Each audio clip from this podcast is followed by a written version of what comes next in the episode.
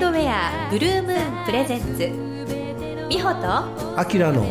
癒しの音楽部屋。こんにちは玉木美穂です。高橋明です。この番組は玉木美穂と高橋明の2人のナビゲートでサウンドウェアブルームーンがおすすめするとっておきの癒しの音楽をお届けしハイレゾについての情報もお伝えする番組ですはい、えー、73回の音楽部屋始まりました、はい。10月もそろそろ終わりですが。もう終わりか。という感ねえ皆様いかがお過ごしでしょうか、ねそろそろ寒くなってくるんじですかね、どうも僕はこの季節が苦手でね。えそうなんですか？あの寒くなりだした頃はい。が一番寒く感じるんですよ。ほー。でこう激寒いの好きですよね激寒いの好きです。で日本の場合で言うと、うん。えっ、となん一桁のうん下の方に行った時5度を切ったぐらいから急にスイッチが入って元気になる。どんなスイッチですか？なんかもう別に寒くないやっていう。なのに10度ぐらいの時は寒いん十ですか？何度の時にはセーター着たりしてさ誰よりも寒がるんですか？結構そういうところがあります。ちょっと意味がわかんない。意味わかんないいや本当に本当寒くなるとスイッチ入るね。ああそうなんですか。いやそう寒いのはすごい好きなイメージがあったんですが、割と、うん、好きですね。えでも中途半端なのはダメなんですね、うんああそうなんですね。すね。覚えておきます。多分体の慣れの問題だと思いますよ。そうですよね。季節の変わり目そこが、うん。っていうことですよね、うん順応できないっていう、うん、それはでもまあありますよね。うん、まあでもそんなあの今日はですね、はい。気を取り直していただいてで苦手な季節にもかかわらず。はいえーまあ、前回ドイツの、ね旅のお話をいろいろしていただいたんですけども、まああのアキラさんドイツは長くねはい。留学でも住んでらっしゃったしというのもありましてドイツの音楽についてうん。いろいろ語っていただこうじゃいないかという。ろいろって言ってそれやりだしたらさ、30回ぐらいは行きそうな感じがするんだけど。でも30回の1回目だと思って喋っていただければ。はい ね、うんえっ、と何が飛び出すのかまだね、全く私もわからない状態でありますが、えーまあ、ドイツの音楽って言ってもすごいざっくりしてますけどアキラさんが専門にされてたのはその中でもバロック？そうなんですね。でバロック音楽って実はドイツってクラシック音楽の中ではあのある時はもう本当に一番大国だったわけだけども、じ先進国じゃないんですよ。全然でバロックの初期のから中期っていうのはもうイタリ、えーイギリスイタリアフランスが圧倒的でドイツは超後進国だったわけね。でその超後進国の中で、えーイタイタリアとフランスの様式をもうもうすごい勉強してん。バッてやったのがバッハなんですよ、なるほどね、そこで要するにドイツ音楽優位というのが、まあ、バッハの時代から始まったみたいな、うんまあ、当時は誰もそうは思っていなかったわけど、んうん。結果的に見るとそこからまあモーツァルトベートーベン出てきて、うんうん。その後はもう圧倒的にドイツねそうですうんね、トップを走るみたいなあれがうん。出てくるわけ。だからその辺は逆に僕も知らなかったから、うん。あのバッハの以前のそのバロックとかそういうのをねあの学べたのも面白かったんだけども、うんうんうん。でもやっぱりバッハは結局なんだろうチェンバロとかねオルガンとか弾く上では一番主要なレパートリーでもありそうですよね、うん。膨大な数がありますからね。もともとそういうのが好きで行こうと思ったんいやですか？これは聞かないでくださいって感じで。全然そんなことはなくて、はい。全然そんなことはなくて。僕は単純にまずドイツに行きたかった。えー、それはなんでですか？なんでだろうね なんでかわかんないけど、んでかわかんないけどドイツに行きたいと、うん。でドイツに行くんだったら音楽を学ぼうと、はい。音楽を学ぶんだったらちゃんと音大に入ろうと、はい。音大に入れるかなって問題が出てきたんだよそこで、はい。うん。である時ある人から、あなた一応ピアノもちょこっと弾けるし、うん。チェンバロ科だったら入れるんじゃないの？って言わうんれて、うんほうと思って。入れ知恵されたんですね。うんうんうん。チェンバロ科だったら入れるかもしれないと思って。うん3ヶ月勉強して3ヶ月ですよ。でも3ヶ月。日本で。はほんで向こう行ったらうん。入っちゃったんです。入れたんですね。じゃあなんかチェンバロやるぞみたいなモチベーションは？最初全然なかった。えバッハとかってその段階でうん。勉強はしてたんですか？いやしてない。それすごい珍しくないですか？そのそうあまあもちろんだからピアの習ってた時にインベンションを1曲2曲、うんうん、みたいなそんな世界ですよね。でも普通こうチェンバロ科でね、音楽大学でこう入ろうなんてなってる人たちは、もうバッハなんてもうねビジョンシンフォニアからもう平均率から。そんな人もいるだろうしでも向こうってね割とみんな始めるの遅いんですよね。だから、うん、そんなに、うん、意外とじゃあもうみんなそこからゼロゼロからスタートみたいな、でね僕向こう行って本当思ったんだけど日本って音大ってすごくメインじゃないですか、うん、あのね、音楽をやろうと思ったら。あそうです、ね、でも向こうって音大ってねあの落ちこぼれの集まりですよ。ある意味で言えば、えー、だから演奏家になるやつは、うん、音大に入る前にもう演奏家になってるなってる。うん。ワードクラスのあれって10代の10代前か10代の前半で演奏家になってるじゃないですか確かに。だからそれなんない人が音大行くんですよね。それでも音楽やりたい人が。でそれは例えばオーケストラの団員になるとか、うん、うん、だからソリストになる人が音大に行くなんて考えがないんですよ、ドイツには、うん、ないとは言わないけども。だって遅いもんどう考えたって、まあでも日本人でも確かにもう名のあるソリストはみんなもう10代前半からね、出てますよね、うん、だからあのみんな勘違いしてるかもしれない。ソロのピアニストピアニストとしてね、うん、本当に大成しようと思うんだったら、うん、もう10代のうちに芽が出てなければ、うん、それはやっぱ無理だと思う。なるほどね、じゃあ割とのんびりした空気なんですかね。のんびりしてますすごい。ああ、そうなんですね。そこはいいなと思ったしまあでもその中でもやっぱりあのなんていうのかな。向こうの人はね始めるの遅くても上手くなるのがすごい早いんですよ。なんででしょう？あれやっぱりなんか文化と耳なのかな。で僕あの受験のね伴奏してたことがあるんですよ、はいはい、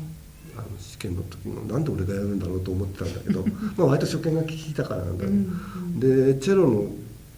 人たちとかねやってた時に、この先生がねなんかすごいとんでもない下手なものを取るわけ、うん、でどうしてって言ったら「いやあいつはこうねあの音はでかいし度胸があるし絶対うまくなる」っていう、うん、でもっと器用器用に弾けてた人は他にもいたのにそそいつを取ってたわけ、うん、そしたらねそう忘れもしないんだけどもその彼は2年後にもうプロのオーケストラに入っちゃったの。であのベルリンフィルにいます今。ベルリンフィルですか、うん、トップですよね世界のね、うん、世界のトップですよ。だからね やっぱりねあっちの先生はとにかく将来を見込めあの見見通す、うん、力がすごいあるなと思って。今うまくたって育たなきゃ意味ないわけだから、ね。うん、素材としての良さ素材としての良さをね本当に、うん、なんかこう完成度じゃなく、うんうんうん、いかに素材としていいかっていうそれがもうだから答えてブワーンと伸びる人がいるわけですよ、本当それを見てた時にもう、ね、とてもじゃないけどもあ俺は太刀打ちできないなと思いました本当。まあでも明さんもそこで僕ね入った時ものすごい成績良かったの。入試の成績はトップだって言われたぐらいだからすごい良かったんだけども、うん、どんどん落ちこぼれになってた感じ。でほら初見は聞くしさあの器用に弾けるから、うん、結構重宝されるんだけども、うん、よくよく気づいてみたら、いや落ちこぼれになってるなみたいなそうなんですか。うんじゃあすごくみんな練習熱心というか入ってからは。そうですね。まあ練習熱心なのかなやっぱりな、やってる人は。でそこでまあバロック音楽の勉強を始めて、うん、まあ、バッハ以外だとどういう勉強かバッハ以前っていうのはもうほとんどフランスに行っちゃって、うんうん、そのクープラン・ラモって言われる、うん、クープラン一族とかね。それからイタリアの本初期バロックはもう、えーと、あれ初期じゃなくて、まあ、ネスカルラッティとかね、うんうんうん、そういうまあそういうところからもっと前ルネッサンスの時代とか、うん、で僕はだんだんだんだんあの当時こう古い方古い方へとねこう興味が移っていった方がそれでだから中世に行ったりそのヒルデガルト・フォン・ビンゲンに行ったりとか。ずっと行ったら今度はグレゴリア聖歌に行き着くわけですよ。うんうん、でここもう単線率じゃない。はい、でそもそもがグレゴリア聖歌って何かってよく考えてみたらさキリスト教ってアラブの地で生まれているのにさ、はい、こうヨーロッパに来ちゃったわけじゃない、はい、ローマで当てされてそのヨーロッパ音楽の基礎になったわけでしょ、うん、でも、キリスト教のそもそものこう土台のところであった成果っていうのはアラブ音楽なんですよ。なるほど。残ってるのねあるんですね。実際にうんうん。うん、全然違うものじゃない。うん。なんかなんかこうそれそれをぐーっといったらここでグレゴリア聖歌止まっちゃったんだけどそれそこから一気にアラブに飛んでいく？あそうなんですねやっぱり。その前行こうとしたら。うーん。だからなんだろうヨーロッパ音楽ってってみたいな、うん。とこまで行ってああもういいやと思ったの。行き着いちゃ行き着いちゃって、うーうん。ん。もう探ってもしょうがないみたいなじゃあ逆にちょっとさか遡っていうか、まあ、時代をねどんどん新しい方を見ていくと、まあ、バッハ以降だとどういう僕はもうずっとそもそも、うん。そもそもドイツに行きたいと思ったのはワーグナーにはまってからなんですよ。あそうなんですね、うんうん。大学の頃に。うん。でだからワーグナーとかマーラーブルックナーあたりの後期ロマン派っていうのがずっと好きでうん。結局まあ一生通して一番好きなのはそこなのかもしれないけども、うんそういうのは、うんあのまあ、向こうで専門ではないんだけどもずっとうん。学ぶ機会もあったし、うん。それは楽しかったですよね。じゃあなんかずっとねあの、うんドイツの音楽がもともと好きで。やっぱり好きなんでしょうね。うん。ねでもそういうのがあるからやっぱりドイツに行こうって、ね、フランスに行こうとはならなかったわけです絶対なかったね。そうなの。だから例えばそのバロックやるんだったらフランスの方がレパートリーはあるし、いっぱい、うん。ドイツは本当いろんな意味で後進国だったから、うんうん。なんでドイツにチャンパン習いに行くのってよく言われたけどそうなんですね。うん。なんかでもこう日本人のこう浅はかなイメージだとチェンバロはドイツっていうなんかイメージありますけどね。うん。うん。ん。そうでもないんですね、そうでもないですね、うん。うん、で実際にあの一番弾いたっていうか練習したのは何だったんですか？実際に一番、うん、やったのはやっぱりバッハじゃないかな圧倒的に、うんやっぱり、うんうん。なんかやっぱりレパートリーとしても完成されてるし、うんうん。あのコンサート受けもするし、求められるし、うん、絶対やっぱりバッハはあの大きなプログラムだったら入れてたし、うんうんうんうん。じゃあなんかここでちょっと一曲バッハの曲をねあ。お届けしようかと思うんですがはい。何を？何をって言われてもねあの出てくるものが 限られるんで僕はあのピアノでねバッハを弾いたアルバムがあって、そうですね。はい。うん、その中から、まあ、これは平均率クラビア曲集とうん。誤訳される、はい。あのご有名な、ご訳される。はい。平均率じゃないんですよ明らかにね。あれウェルウェルテンペラドドはあああの英語だ。ボールテンペレリュテクラビアっていう、うん。程よく調律されたって。いう意味なんですか、程よくなんですよ。は本あ当に。どういうことかっていうと平均ではなく平均率っていうのは半音のあれが全部均等なんだけど、はいはい。そうではなくて全部の和和音というか調がうん。程よく純正に近くうん。できるような調律をして弾いてくださいっていう意味なんですよね、あそんな意味があるんですね、そうそうそうそう平均率ってまだ存在していない時期だからバッハのな時代って明らかなる誤訳なんです。まあでも難しいですよね出版するときにね。程よい程よい調律を程よい調律の。るグラビア曲集とかね。困っちゃうもんね本当。まあじゃあ今日今日のところは平均率で、うん紹介していただいて、うん。はい。はい。じゃあその。中から、えっ、うんとえっ、となんだっけ補聴長のプレリュード、うん。はい「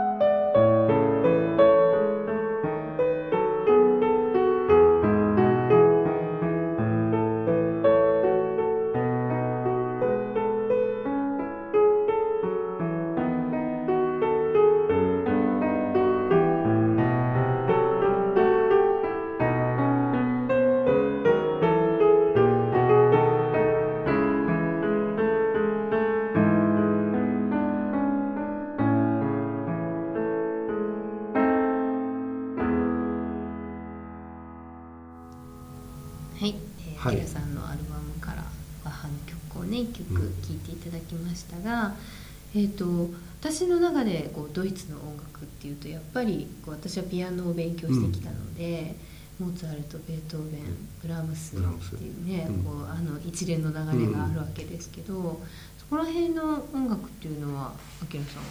僕はだからピアノ専攻ではなかったんで、うんうん、あのそれと、まあ、やっぱりこうほら一時期に学べるものって限界があるから、うんうん演奏としてはそこにはいかなかったんですよね。うんうん、だからすごいえーと、ハンブルグってあの、まあ、これ言っても分かんないかもしれない。ドレスデンっていう町があって、うん、で当時は東ドイツだったんだけども、うん、ドレスデンライプチヒっていうのはもう面々たるこう音楽の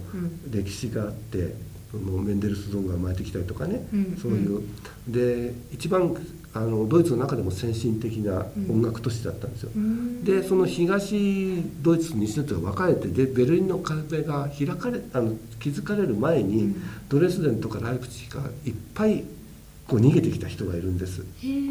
で僕の先生はドレスデン出身だったんだけども、うん。うん、ハンブルクは実にドレスデン出身の人がドレスデン学科だったんですよ当時。ですごいいい教育をしていてだから彼らはもう本当にドイツロマン派にまで至るところのこうあれをもうバッチリ叩き込まれた人たちばっかり。じゃあもう本当にこう、うん、血血脈というかそうそうそうそれを本当に DNA で受け継いでるような人たち、そうなんですよね、うん、だからえーと、理論とかそのその初見であったり理論であったりオーケストラのスコアリーディングであったりってそういうのはそういう先生たちばっかりだったから、うんうん、ガチガチにそう教え込まれたところがあります。あとチェンバロを学んでいた時にそのチェンバロ科でフォルテピアノってね要するに初期の,、あのピアノを買ったんですよ、でそれを弾くようになってからモーツァルトとかそれからシューベルトとかベートーベンぐらいまで、あの弾き出すようになってそれで面白かったからそのバリトンの歌手と一緒にシューベルトのね楽曲をやったりとか、はいはい、そういうことをやるようになってうんまあそこまでかなぐらいの、うん、ドイツでは人気がある作曲家っていうと誰なんですか？いっぱい大物がいややっぱりベートーベンやっぱり疲れてんじゃないかな一番。あそうですか、うん、でも当時はやっぱりあのそのそこに飽きてきた部分があってやっぱ、うん、ブルックナーマーラっていうのがすごく演奏されるあれになっていたけどもみんなが好きだったのかどうかちょっとよく分かんないな、うん、国民的みたいな作曲家、あとはハンブルグはもうブラームスの街なんでブラームスが生まれた街なんでブラームスは本当にもう、じゃあやっぱりこうドイツの中でも街によってそれはあるかもしれないです。うん。多少、うん、よく聞かれるとか、好まれる作曲家みたいなのが違ったりするということなんですかね。多少あると思うな、ちゃんとは分からないけれども。でもこうねそれは本当日本では分からない感覚ですよね。あのやっぱりドイツはあのすごく地方分権だから、はいはい、各都市にはすごくねそれぞれ独立して、うん、あの権力を持っている、うん、そういう意味ですごくこう文化圏がそれぞれあのこう独特のもので栄えているから本当にミュンヘンとハンブルクで全然オーケストラの音も違うし、うん、そういうところはまた面白いんですけどね。あそうなん、ね、日本は本当もう今のところまだ東京極集中じゃないですか。そうですね、うん、うん、まあねあの地方にも素敵なオーケストラはあります、金沢とかもね、すごい頑張ってますけど、あるけどあのじゃあそこの色があるかどうかっていうとね、やっぱりそれは無理だと思うんですよ、いきなり作ってね金沢の音はこれだってさ。そうですね、そもそもだってこう日本人のアイデンティティにこう、そうそれもない部分。ほとんどが多分東京のねあの音大出身者でしょ。そうですよね、うん、そうなりますよね、うん、そうなっちゃう、うん、じゃあなんかそのドイツの中でもその地方地方で結構色があるっていうことなんですね、特にあのドイツじゃないんだけどドイツ音楽文化圏としてはウィーンがそうですよね、圧倒的にやっぱりそのあのなんていうウィーンのその音があって、ああなんかちょっと華やかなイメージありますけどねウィンの音って。そんなことないんですかね。うん。ウィンナーワルツのイメージがありすぎるんですかね。僕はあのもうもう極端にウィンが嫌いなんで。わかる、かる。なるほどね、うん、チャラい感じがするんですか？そういうことではない、うん、チャラいし、うん、あの汚いしね街がね。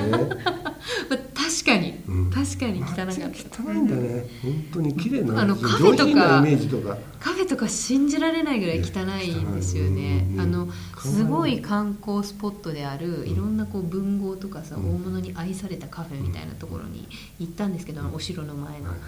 すごい汚くて座るのもちょっと躊躇するような感じのところでねびっくりしました、うん、デーメルぐらいでやっとちょっと小切れかなぐらいの、うん、まあ南の方がだから虫が多かったりねハエがブンブン飛んでたりさ、はいはいはい、うん、そういうのがあるからだから北に住んでるとなんか南がねすごく田舎臭くて嫌になるんですよ、ね、寒くても平気ですしね、ね、そういうのはあるけどでもまあ、ウィーンっていうかね、まあ、バイエルンとかそのウィーンとかのその、音楽生まれてきたものはすごいやっぱり好きなものはたくさんありますよね。じゃあもう一曲ね今日はドイツの音楽ということで、はい、うん、僕はだからもう多分、えー、いろんな時期があったんだけども一生通して一番好きなのってやっぱマーラとかブルックナーとかバーグナーなんですよね、うん、特にマーラが大好きであれなんだけどもたまたまですね、はい、これはもう出しちゃっていいのかみたいな、あれなんだけども、えーと昔あの祈りの映画をやった時に、はい、あのミサオちゃんと、バイオリンのミサオちゃんとそれからチェロの諸岡由美子さんね、はい、3人で、えー、ベーシックトラックをレコーディングしていて、うんうん、でその時にね僕マーラーの5番の「アダジェット」っていう非常に有名なベニスにシスで使われていて、うんうん、あの有名な綺麗な曲があるんだけどもそれをピアノトリオ用に編曲したんですよ。でちゃんとレコーディングしたいと思ってたんだけどそんな余裕はなくて、うんうん、たまたまでもその時やろうかって言って、うん、パッと1回だけ初見に近い感じでやったテイクがあって、うん、後で聞いたら結構良かったんでね、はい、YouTube では実は出してるんですよ、うんうん、で今回初めて音源として、はい、うん。聞いてもらっちゃおうかなという。はい、はい、では。マーラの5番の「アダジェット」ピアノトリオ版です Thank you.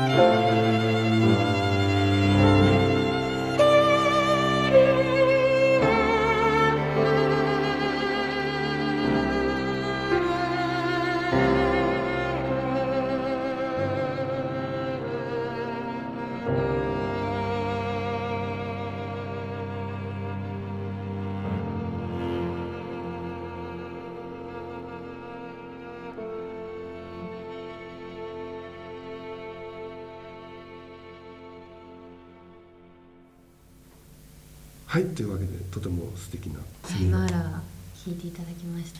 この編曲もあきらさんがこれは僕です。うん、ね、うん、いやでもねいいですね3人で。シンプル。これでもこの弦の2人はすごいですよ。ねえ、うん、やっぱりあのあの祈りのアルバムもねすごいこう、うんうん。素晴らしいじゃないですか、演奏が。なんかこうその時のね空気感みたいなのもこう、あるんだろうな。これ YouTube でね出していて、はい、そしたら全然知らない人がすっごい絶賛のコメントを書き込んでくれたりとかたんで、うん、ちゃんとねもう一回録音して出してもいいなと思ってなくもないんだけどやってるなくもない。ぜひこれをきっかけにまたチャレンジしてください、はい、はい、ということで今日はですねいろんないろんなと言っても、ね、ドイツの音楽のあきらさんの好み。みたいなくくりでですねいろんなお話聞きでもやっぱり思ったのはそのやっぱ日本で捉えている感覚と、そのヨーロッパの現地の感覚って全然こういろんな意味でいろんな側面で乖離があって、うん、それこそ旅行でちょっと行くぐらいじゃ全然わかんない、何かっていうのが僕はね本当留学してこういう言い方してたら他の人に失礼かもしれないけど、うん、多くの人が2年ぐらい留学して帰ってくるじゃないですか、うんうん、1年か2年、うん、正直2年じゃ何も分かんないですね、うん、僕3年目にやってやっとニュアンスが分かってきた、うん、素晴らしいっていうのがお世辞で言ってんのか そうじゃないかみたいな。分かんないですよ最初は、うん、その言葉のニュアンスが僕は結構言語できる方だったけど、うんうん、やっぱり本当にああそういうことねみたいな。あの、うんうん、皮肉屋さんもたくさんいるからさドイツ人にはさ、うん、だからやっぱりさあのこの前の旅の話じゃないんだけども、結局長くいて分かることっていうのは絶対あって、うん。あのそうやっぱりね、その土地の文化を本当に知ろうと思ったら、うん、言葉はちゃんとできなきゃいけないしそのニュアンスも捉えられなきゃ、うん、うん、なかなかつかみ取れないものがあるなという気がして、うん、だから長くいたいんですけどね割とね。うん、そう、ひとところにね。ですね、うん、でもなんかやっぱり本気でね、そうやってこう音楽を勉強しようと思ったらやっぱりね現地に行かないと難しいんだなっていうのがね、今日のこうお話をちょっと聞くだけでもね分かります。まあそれがね本当に必要なのかどうか今の日本にね、うん、あのもちろん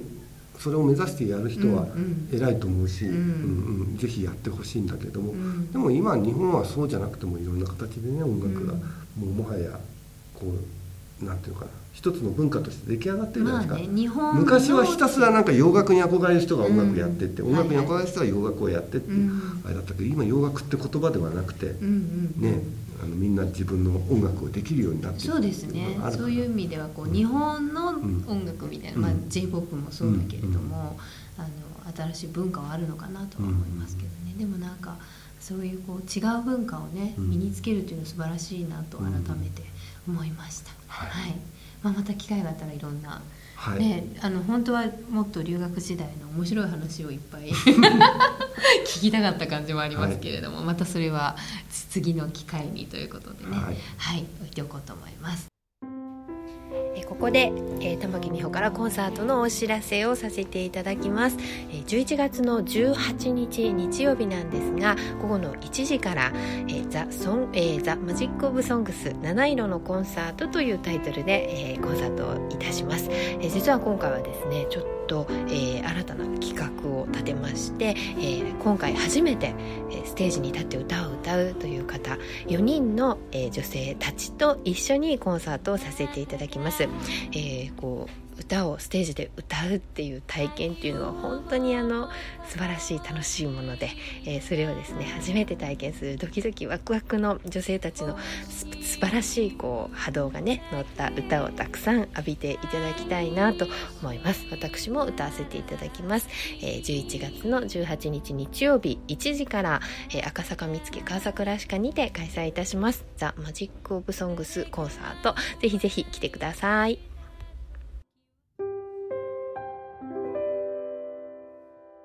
ことでそろそろ今日もねお別れの時間が近づいてまいりましたけれども、はい、えー、実は次回は素敵なゲストお招きして、はい、そうなんですね、はい、お届けすることになっておりますが知らなかったあ 知らないことないんですよ。はい。はい、ぜひまた皆さん楽しみにね聞いていただきたいと思います。はい、はい、それでは皆様次回までどうぞ元気でお過ごしください。さよなら。